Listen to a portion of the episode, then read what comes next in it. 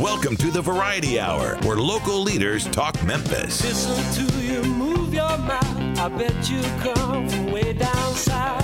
Now don't tell me, let me guess. You're from the town that I love best. Talk Memphis, I wish you would. Talk Memphis, you sound so good. Talk Memphis, high on the bluff. I swear I can't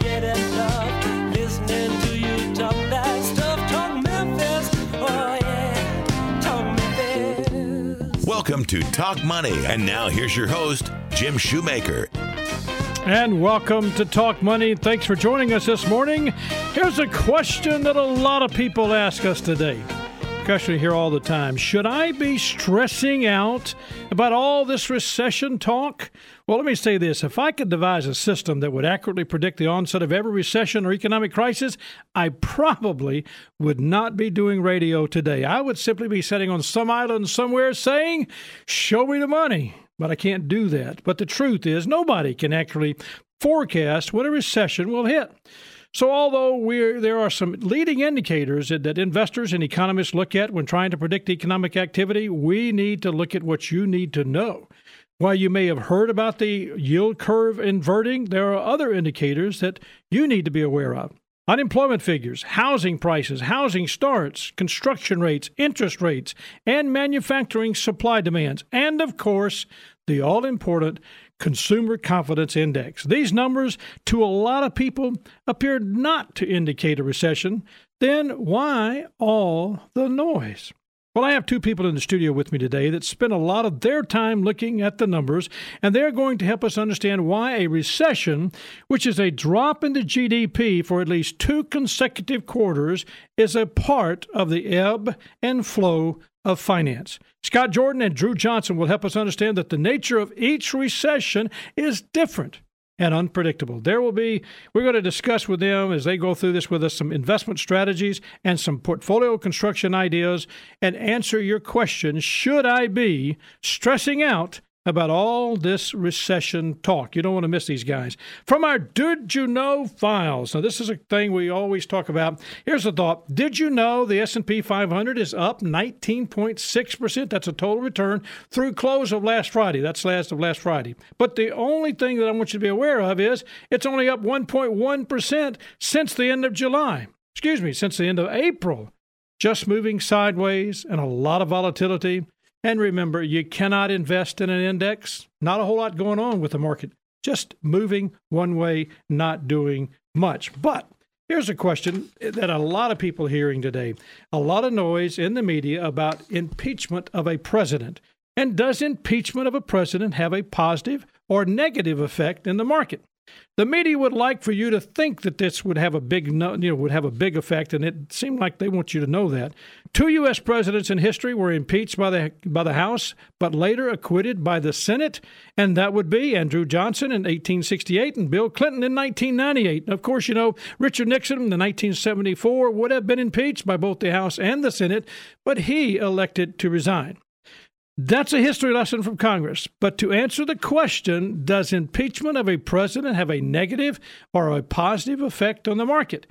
In the year following Richard Nixon's 1974 resignation as president, the S&P 500 gained 6.4%. In the year following Bill Clinton's 1998 impeachment by the House, the S&P 500 gained 19.6%.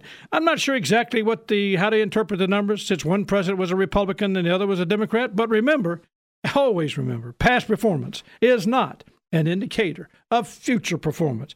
If you have questions for Talk Money, send them to Talk Money at Shoemaker Financial. To find today's program on pad, podcast or past programs, go to iTunes and search for Shoemaker Financial. And be sure to like us on Facebook. Coming up, Scott Jordan and Drew Johnson. Should I be stressed out about all the noise about a recession? They will help us understand the portfolio construction and develop an investment strategy. I'm Jim Shoemaker, and you're listening to The Voice, KWAM 990 and FM 107.9. This is Talk Money. Podcasts of Talk Money are available in the iTunes Store. Just search Shoemaker Financial. We'll be right back with more Talk Money after this. Jim Shoemaker, Drew Johnson, and Scott Jordan are registered representatives and investment advisor representatives of Securian Financial Services Inc., securities dealer, member FINRA SIPC, a registered investment advisor. Shoemaker Financial is independently owned and operated. And now back to Talk Money with your host, Jim Shoemaker. Well, we're talking with Scott Jordan and Drew Johnson today, and they're both in the studio with us. And of course, the big question is should I be stressing out about all this recession talk? So, guys, Scott, welcome to the program. Drew, welcome to the program. Thanks for having me, Jim. Thanks for having me, Jim. Well, let me start with you, Drew, because uh, this question should I be stressing out about all the recession talk, the media? I mean, the, the impeachment of a president, China, the trade wars, recession, recession, recession. Should I be worried about that? Well, there's always a short answer and a and a long answer to any kind of question like that. I mean, some of this goes back to recency bias. There's a lot of uncertainty in the air, uh, but there's always a lot of uncertainty in the air. With 2008, uh, it was bad. Uh, unemployment went really high. The stock market didn't do very well during that recession, but it also bounced back. It was a unique event. Uh, the question we really have to ask, though, is how did 2008 specifically affect you?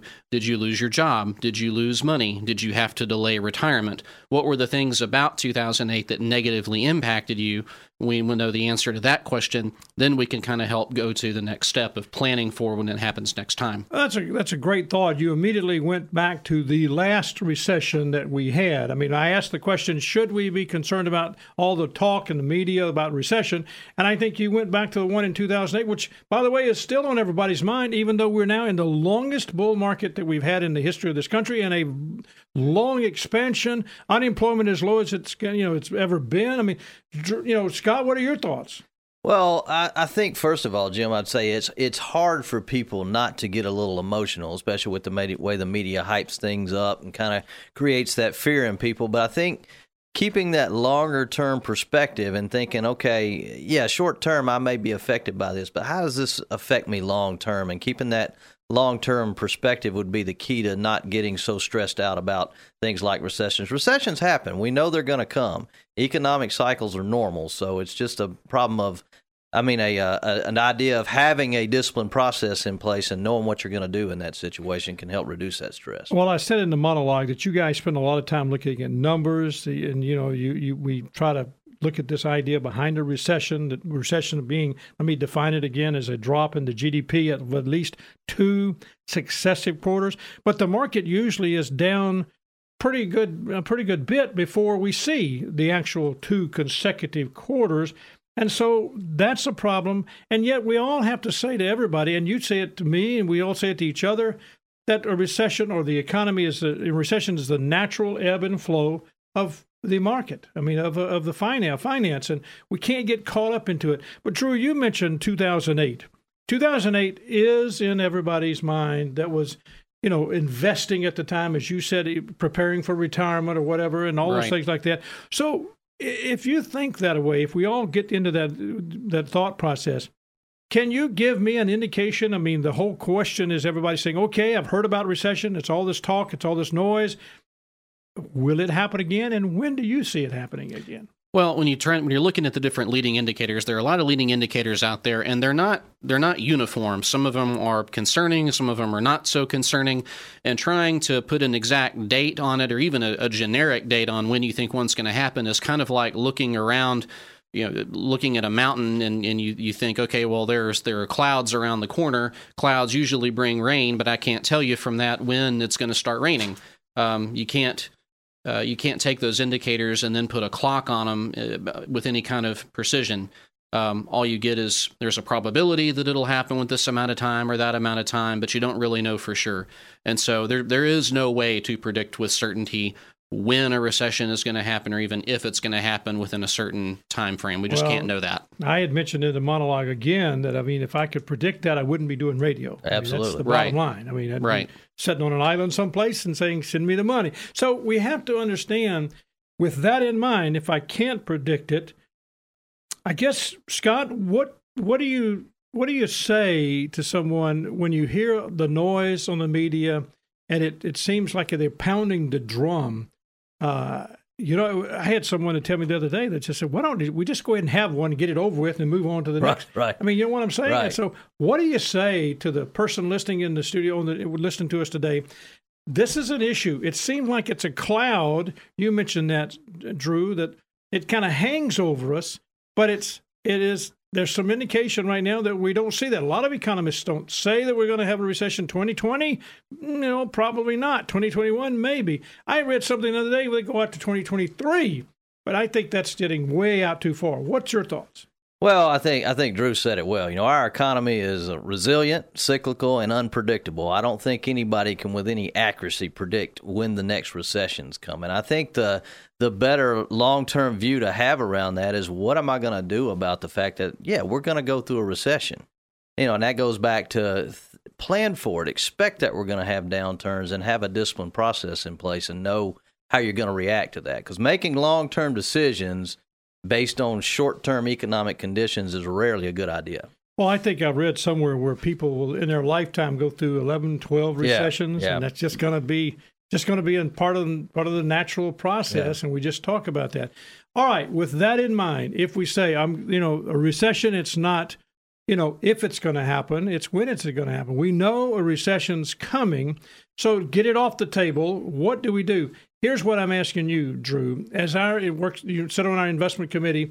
Scott, you sit on the investment committee. You know we got a lot that that you guys do. As I said it earlier, you'd spend a lot of time looking at the numbers, a lot of time trying to think through that. But Drew, I know we don't try to predict the future. Therefore, we don't try to time the market. Help me understand why we don't do that. Well, you can't do it with any kind of accuracy, and you, it's it's ultimately it's not one decision when to when to get out of the market. That that's that's one part of it. But when you get out, you also have to know when to get back in, and in some ways, that's the more treacherous decision. A lot of people, when they get out, they wait too late to get back in, and they they give up a lot of the a lot of the upside in in the process. Uh, what we do is is try and figure out with with the with the help of the client Okay, what are your specific needs? What are your income needs? How much volatility can you handle? And then we plan around that through various investing tools that are time tested principles, asset allocation and diversification, and so forth that are tailored more, to that client's needs. Yeah, I want to talk more about that later on in the program. Drew, you do an enormous amount of research. So give me your take right now, just as you, and this is off kind of off the cuff, and I just want to, because I know you're prepared to do this just because of who you are. China.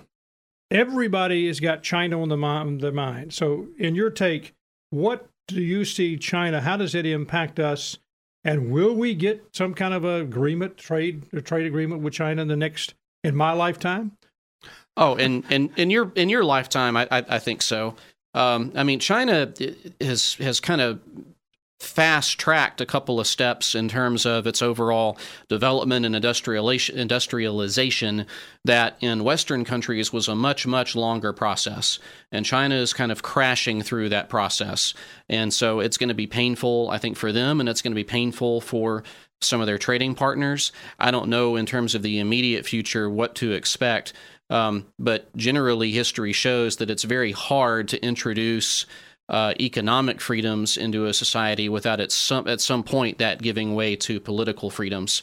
Uh, a politically more open and free China will also be a friendlier China, a China that's easier for us to deal with, uh, and a, a, friendlier, more democratic China, should that come about in our lifetimes, and I hope that it does, uh, would resolve a lot of other problems for us as well, like Hong Kong, like North Korea, um, like Taiwan and so forth.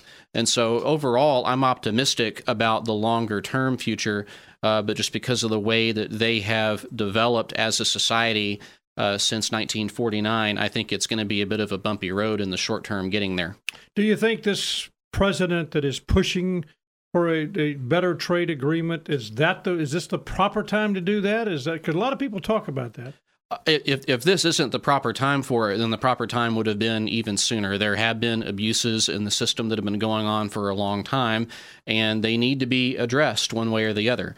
Um, and I, I, I, don't have any problem with with using those with us using those tools to try and bring the Chinese back to the table and say, okay, how can we address these concerns but still preserve this relationship, which is what I think he's trying to do. Well, Drew, when you when we go back to 2008 and we go back to recession, that talk about recession, two downturns of the GDP, our GDP is currently doing quite well. I mean, you know, we're not uh, we we're moving along. There's a lot of growth in the country. Unemployment is down. Housing starts is up.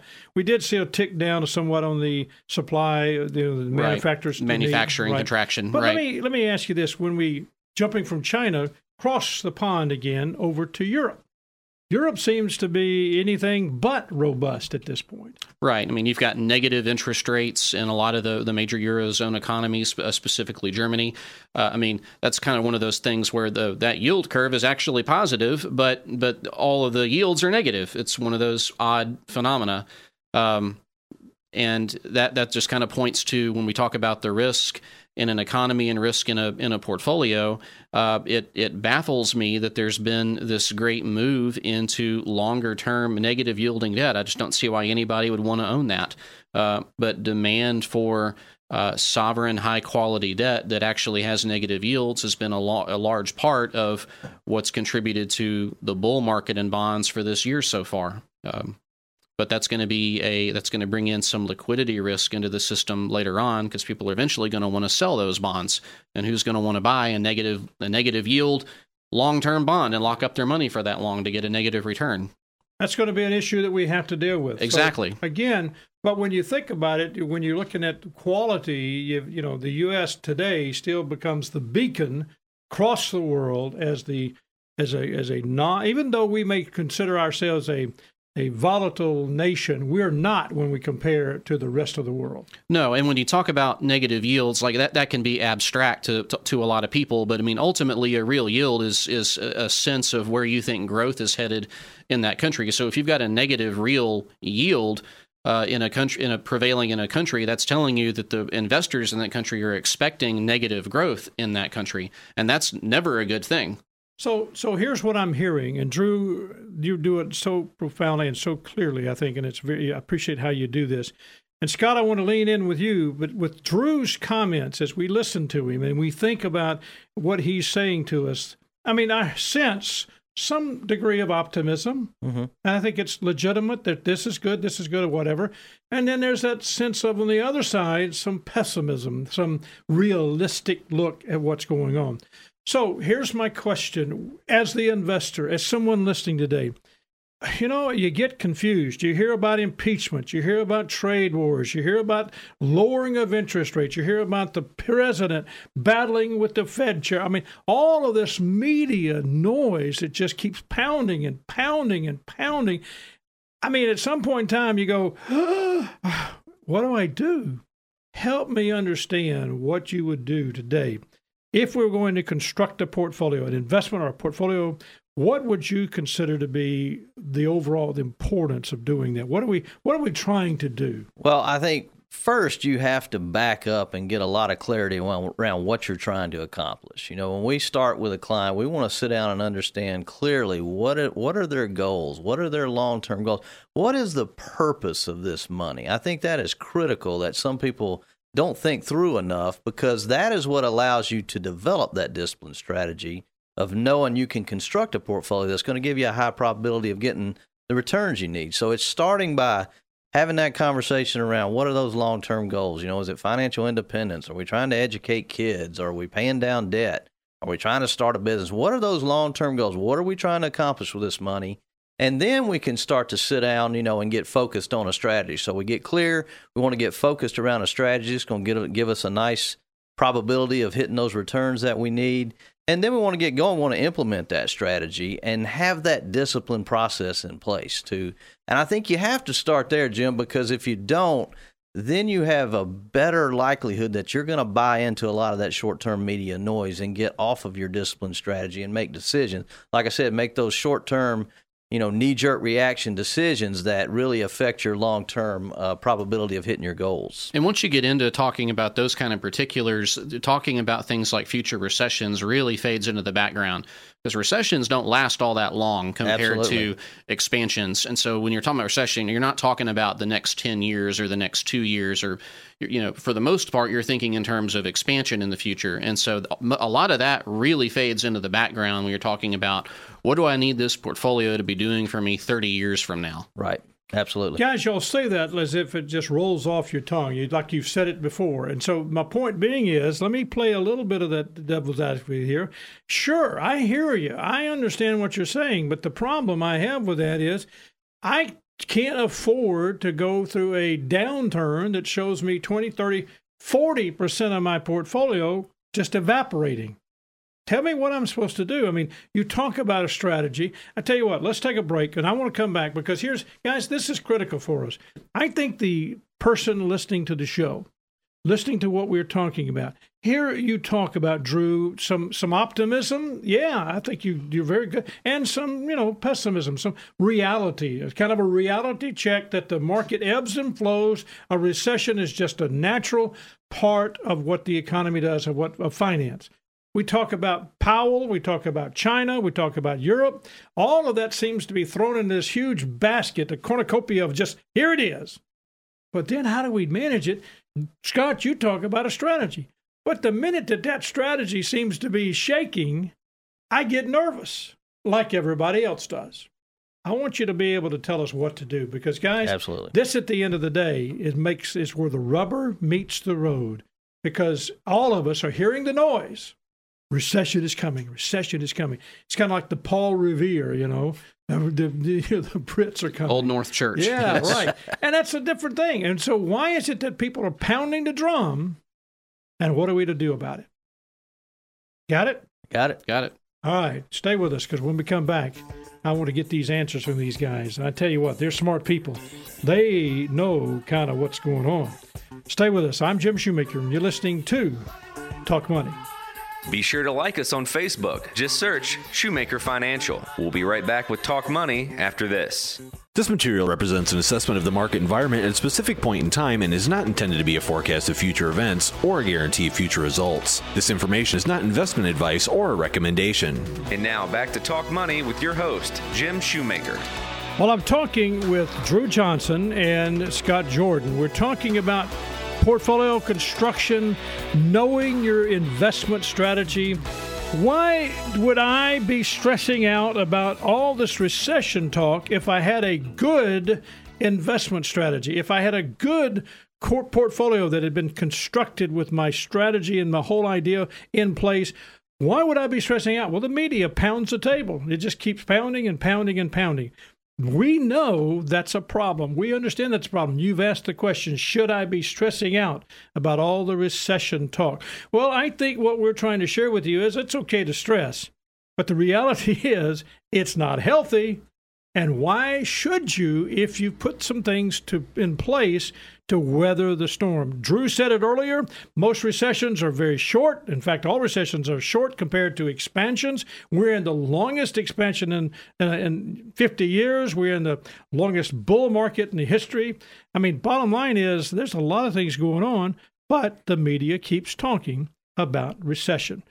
Scott, I'm going to go to you because I want to talk about risk tolerance. I, I know we, we want to get into the emotional side in a minute, but risk tolerance has a lot to do with emotion.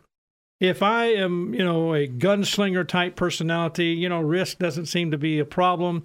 But if I am the, you know, person who just holds everything close, risk is a big issue. A huge issue. It- and so a lot of people struggle with it. So talk about some of the ways that we need to understand the types of risk.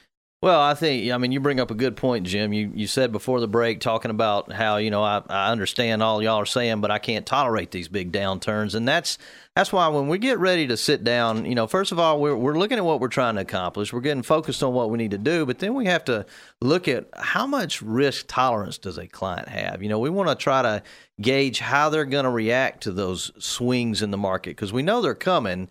And we need to make sure that we have somebody positioned right to where they can make sure their investments remain investments. Because, you know, again, you said it, the media is going to be pounding the table. Everything's going to be coming at you saying the world's coming to an end. So having that, uh, understanding that risk tolerance, and we go over this a lot with clients, we want to point out those bad cases or those worst case scenarios so that they understand that what we're putting them in, what the reality is, that they're going to have to go through some downturns to get that long term. So focusing in on that risk tolerance. But now, again, you, you bring up a good point about types of risk. So, you know, we're talking really about market risk or interest rate risk there, maybe even political risk, but there's also the risk of not hitting your goals. So, once we've gotten clear on those goals and getting focused, we can quantify about what we need to be earning on our money in order to accomplish those goals. So, being too risk averse and not being able to earn that rate of return that we need to hit our goals is also a risk that has to be considered. So, there's a lot of different type of, types of risks that we have to look at when we're sitting down with a client.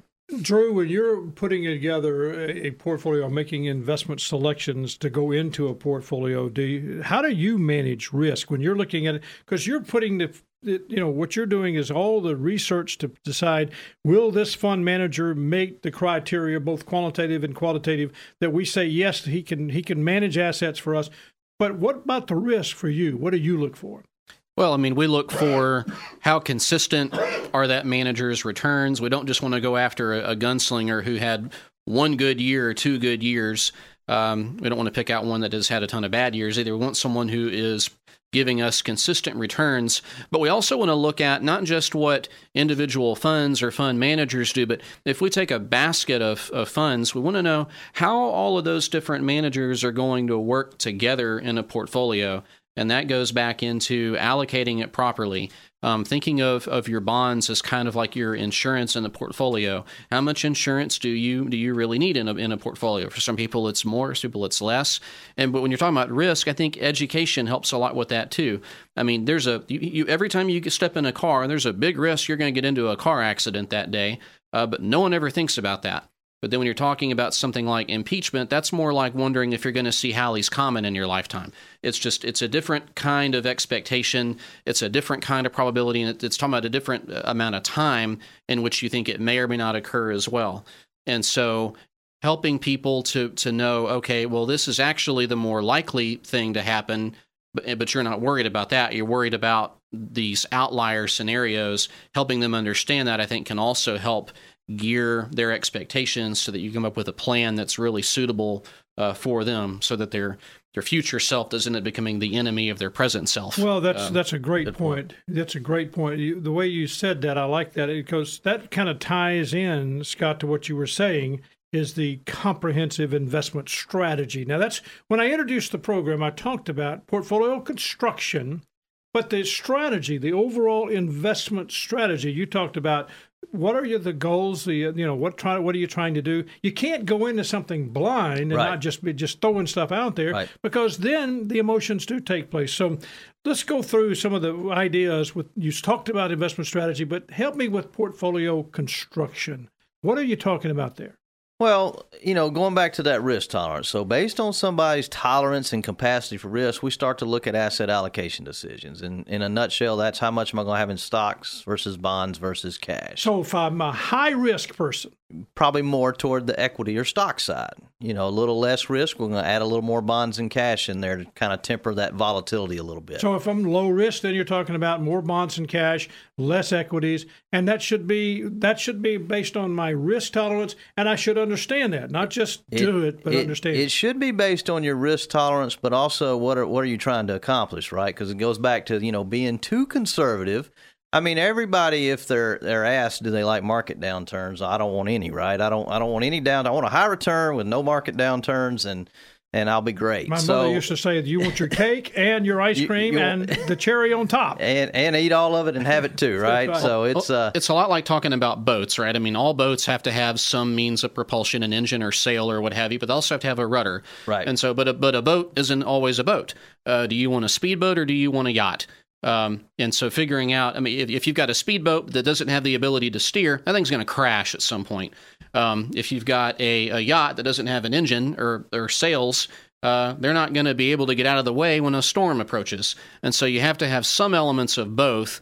But uh, both uh, to take the analogy back to the investments, you have to have some of both. Your your equities for more of your your speedboat type characteristics, and your bonds for more of your yacht type characteristics. You have to have them both but you have to have them in the right balance based on i think what you're saying what the client's ultimately trying to do and what they want to do and what they feel comfortable doing right absolutely well i'm going to interrupt you because i'm going to take a break when you come back i want you to tell us about what type of asset allocation You said 60 40 in cash or something like that. So help us go through that process. And then you talk a lot about diversification. I want to know what you mean by diversification. You just tuned in. My guest, Scott Jordan and Drew Johnson. We're talking about investment strategies, portfolio constructions, where we are right now.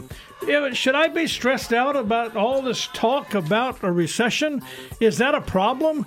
What is a recession? Well, we're finding out. We're going through that process. You've been listening. Stay with us because we're going to get into really how do you design your portfolio to weather a recession? It's not that hard.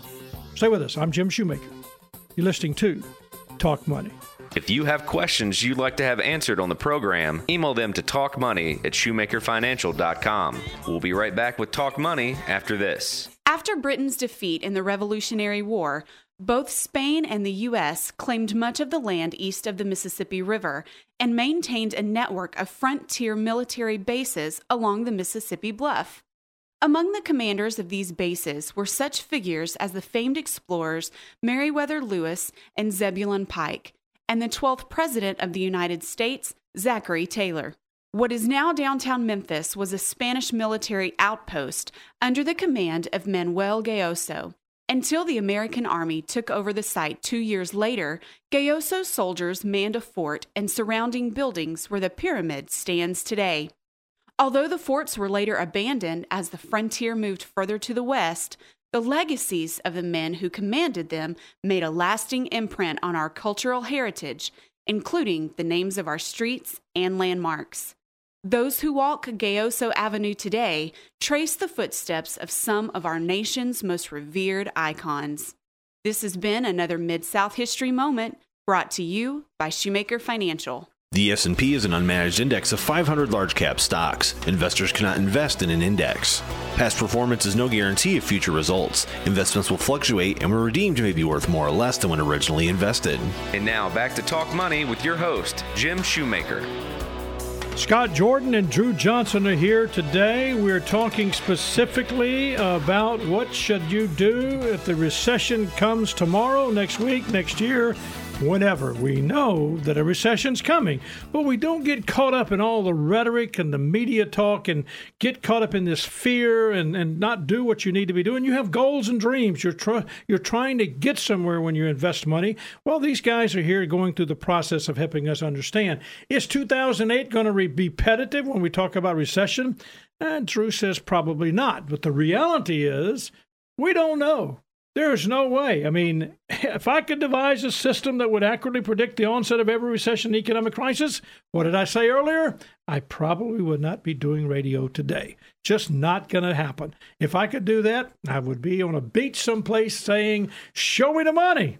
But that's not the case. Here's what I want you to understand no single investment that you make, listen, no single investment works all the time. So you got to think about this subject that Scott's going to go through process with us right now. He talked about managing risk, knowing what asset allocation was all about 60, 40, 50, 50, stocks, bonds, and cash, allocating it according to your risk. But now he's going to talk about something that is also critically important because no single investment works all the time. Scott? I think what you're really alluding to there is diversification. You know, we talked about asset allocation, how much we're going to have in stocks, how much we're going to have in bonds, how much we're going to have in cash. We're basing that off our tolerance for risk along with our goals we're trying to accomplish.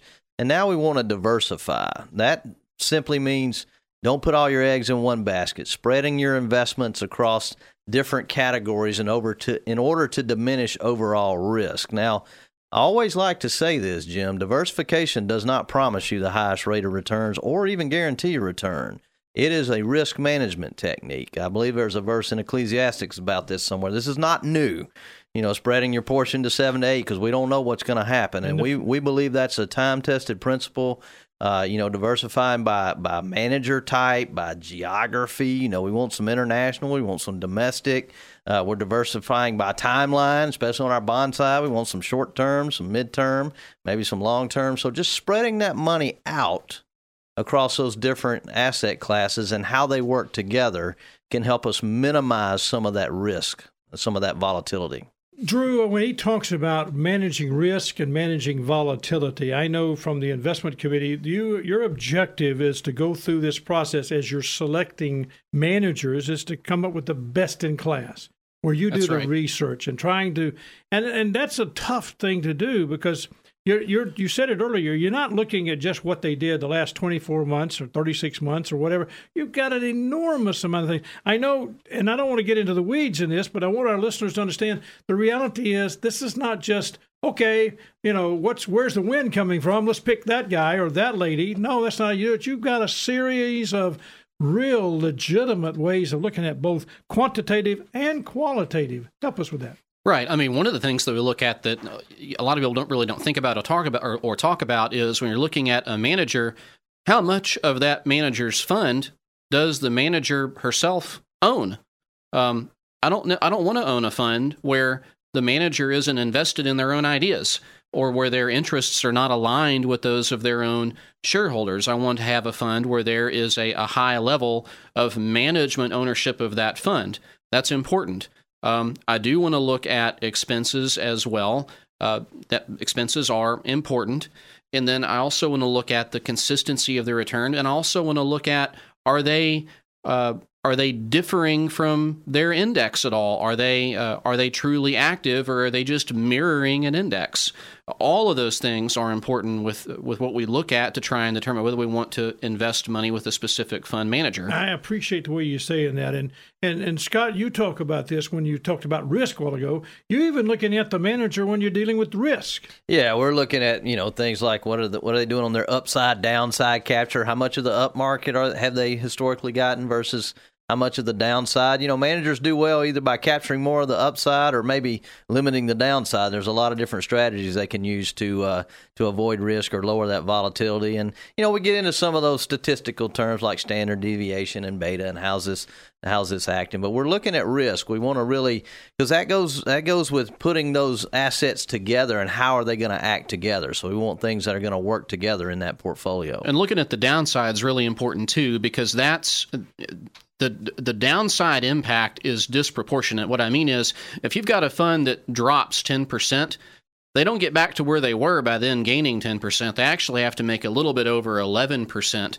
in order to do that. And so if I've got if I've got a fund that mirrors the index on the way up, I'm okay with that if they lose less than the index on the way down. I still I still come out ahead. And so when we're looking at active managers, we're not and we're talking about outperformance, people tend to think, oh, you, you want them to to do to do better than the index in a in a good year. Well, we'd like to see that, but that's not really the whole picture. We really want them to do better in the down year because that's where it really makes the most difference. So when you say better in the down year, the S and P or the the indexes we look at S and P, this you know the the uh, Dow things, Russell one thousand drops, let's say ten percent. Right. You don't want your fund manager, the guy that's in charge of the funds that we've selected for a client, who was talking about building this allocation that that Scott's in right now, the allocation side. You don't want him to be down ten percent. Right. I don't want him to be down 12%. 10 or 11 or 12. I want him to be down 9 or 8 or 7%. because he's managing and he should do better than the index. Is that what you're saying? Right. He ha- he has less to catch up from on, on the on the way up again. Um, and that that is better over the long term. It, it, that actually puts him ahead. What about risk? That you know, it's such a competitive world today, and there's such a again demand for this manager to do well. What about the idea behind the performance that's generated by a manager who looks like, if you look at the number, you just say, "Hey, he's doing great," but he's taking an enormous amount of risk with the client's money for a short period of time because he needs to look good, and that's a problem. How do you manage that? Well, I mean, we would manage that by trying to avoid those types of managers in terms of, and where that really comes in is where the, the most common way that happens is if you get a portfolio that's too concentrated. If you have a manager that only has five or six or seven or eight really, you know, core ideas, and then they're putting 15 or 17 or whatever percent of their fund into just one stock. That's too much. um, especially if you don't have a whole lot of other stocks in the portfolio.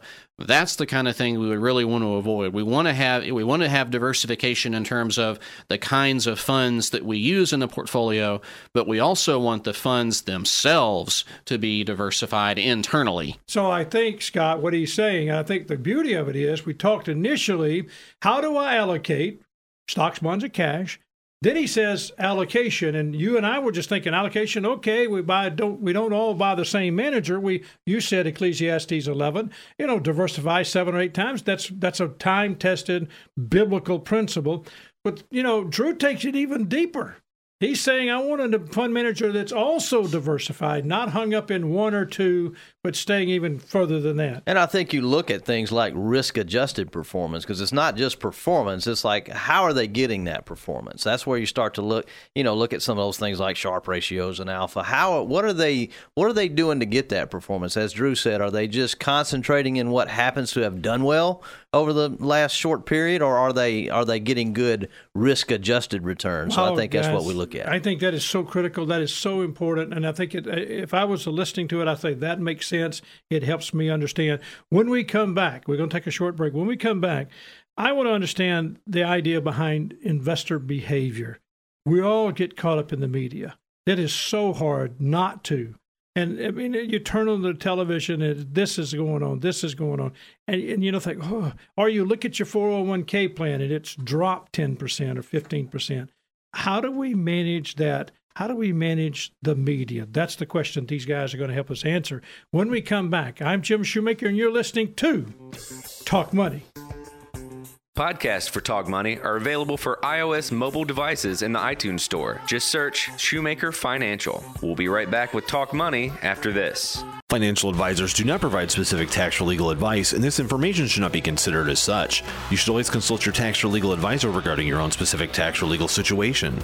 And now back to Talk Money with your host, Jim Shoemaker. Well, when we started the program, I talked about the question that so many people have, and I understand the question should I be stressed out about re- this recession talk that's going on in the media? And I asked Drew to kind of give us, go back and look at 2008 and give us his opinion of what thoughts are there. You know, there's a positive side to 2008. It's amazing that even though we think about it and we get nervous about it, and it's a dreaded thing, we did learn something that was extremely important. That is, even though in 2009, as bad as it was, and had in the market at an all-time low, then all of a sudden we do see it. That is now we've been in a 10-year expansion, a 10-year bull market, and everything has come back and is exceeded and now doing better than it did prior to 2008 and 2009. So that's something we've learned. But guess what? We still have the big E word. It's called emotions. There's just no way around it. There's two big ones fear and greed. And Scott, I want to talk to you about that because managing investment behavior, the way we look at how we manage and our own thoughts and the, the listening to the media, after you've developed it, developed the investment strategy that you put in place, it's still very difficult. Absolutely. I would say that managing emotions is the most difficult part of investing, hands down. It's where I see people make the most mistakes. It's not that they picked the wrong investments or they it didn't get started early enough necessarily. It's that they they make bad decisions during emotional times. Um, you know, I quote Peter Lynch here. He says, whatever method you use to pick stocks or mutual funds, your ultimate success or failure will depend on your ability to ignore the worries of the world long enough to allow your investments to succeed. It's your behavior after selecting those investments that's going to make all the difference. I think that is so critical for people to understand. And, and behavior, when you go through these corrections or bear markets, they're just a common part of the investment portfolio. It's going to happen. As you said earlier, I said somebody, we were talking about 10 to 11 times in a person's lifetime, and you got to plan for it. You got to expect it. Don't get caught. If we talk about, well, recession is, should I be stressing out?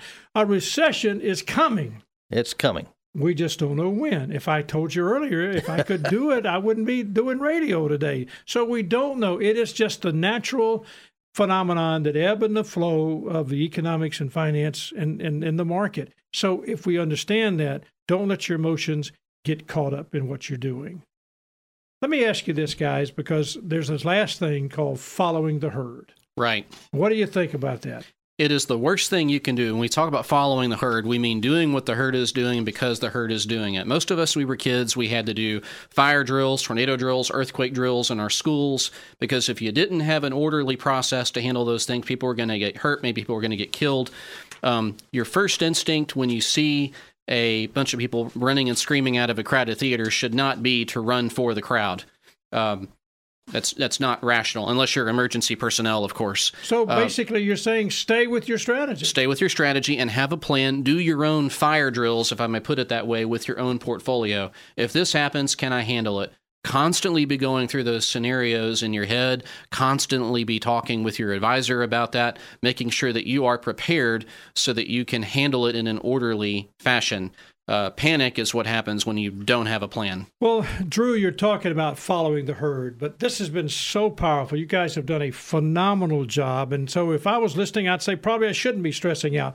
How would you summarize for us, real quick? And you just got about 30 seconds. How would you summarize? Well, I, I, I would say that ultimately, if you if you thought through the plan in advance and you've and you're, you're comfortable with it in advance, then you ought to be okay sticking with that for for the future. So don't get caught up in what's going on. Don't get caught up in it. Try and tune it out because uh, you're not going to know five years from now what was going on in October of 2019. You're not going to remember that. Good point.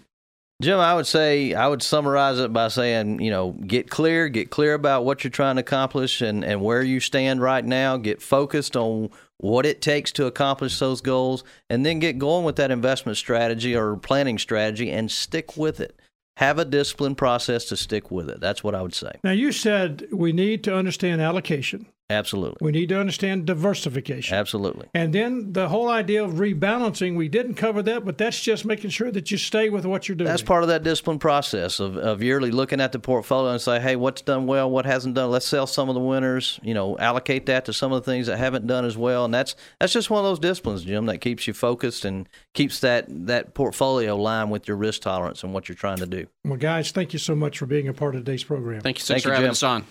Well, you've been listening, of course, to The Voice, KWAM 990 and FM 107.9. My guests, Scott Jordan and Drew Johnson. And if you would like to talk with them personally, call them at 757 5757. They've done a great job today of helping us understand should I be stressed out with all the talk about a recession. We hope you've enjoyed today's program. As always, thanks for listening. If you have questions for Talk Money, send them to talkmoney at shoemakerfinancial.com to find today's program on podcast or past programs. Go to iTunes and search for Shoemaker Shoemaker Financial and be sure to like us on Facebook. I'm Jim Shoemaker.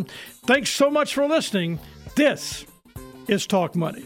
Talk Money is produced by Greg Ratliff. Guest and content coordination, Francis Fortner. Production assistant, Eleanor Moskovitz. Compliance officer, Tommy Armstrong. Mid South History Moment, Rebecca Brazier and Drew Johnson. We'll see you next week on Talk Money. Jim Shoemaker, Drew Johnson, and Scott Jordan are registered representatives and investment advisor representatives of Securian Financial Services Inc., securities dealer, member FINRA, SIPC, a registered investment advisor. Shoemaker Financial is independently owned and operated.